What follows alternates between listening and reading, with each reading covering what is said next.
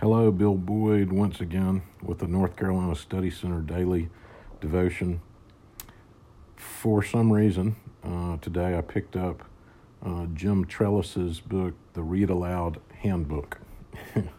and uh, I was going through it and, and came upon this section entitled To Reread or Not to Reread, in which Trelease tells um, a story, an anecdote, uh, and, and then has a few comments afterwards. Um, he notes this A few years ago, the St. Louis Post Dispatch Sunday magazine did a feature on the books Parents Hate, but Young Kids Love.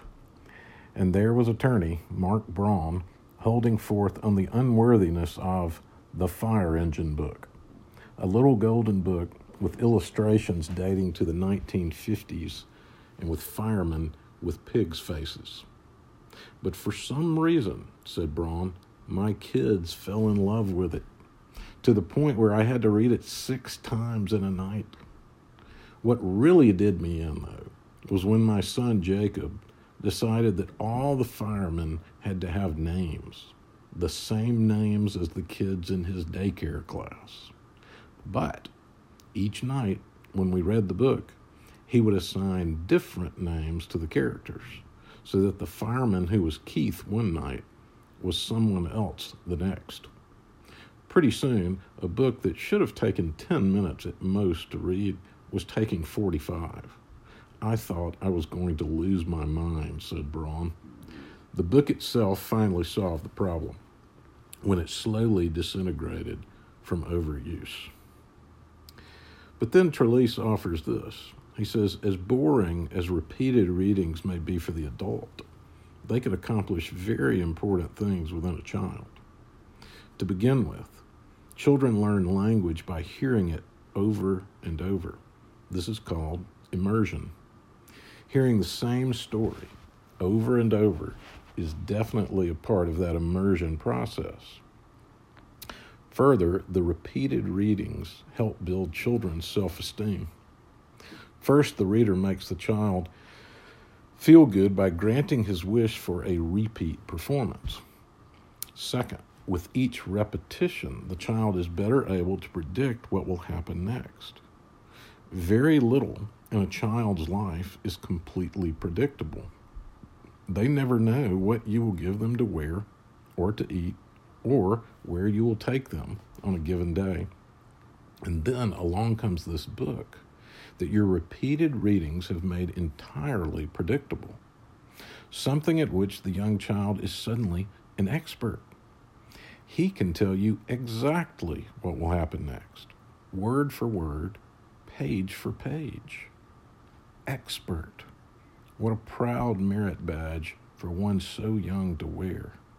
The child feels good about himself and associates that good feeling with reading.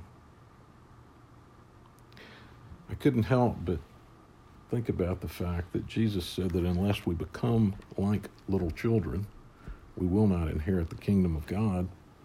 And not only that, that our Heavenly Father has given us uh, His Word in a format that's not only suited to repeated readings, but, but actually designed for such. Um, the assumption is there that it will be read aloud and it will be read repetitively, even memorized.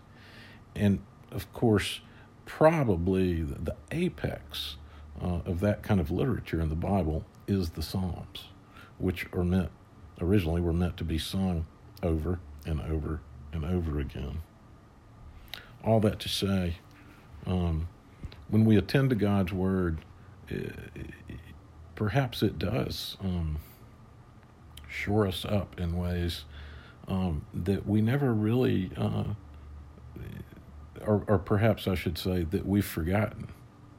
Uh, ways that we wouldn't have thought of necessarily because the older we get, we're always thinking of content and uh, trying to get to the core of it. And uh, but the truth is, just the simple rereading itself calms our hearts uh, and our souls, our minds, and perhaps uh, assures us once again that God really is God that His Word is true, um, and, and, that attending to it um, means that we're drawing near to our Heavenly Father. I'm going to read to you today, therefore, Psalm 4.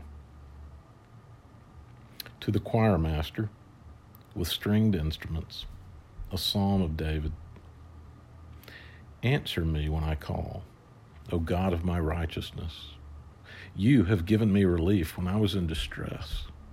Be gracious to me and hear my prayer. O men, how long shall my honor be turned into shame? How long will you love vain words and seek after lies? But know that the Lord has set apart the godly for himself. The Lord hears when I call to him. Be angry and do not sin. Ponder in your own hearts on your beds and be silent.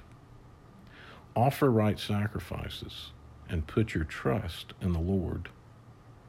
There are many who say, Who will show us some good?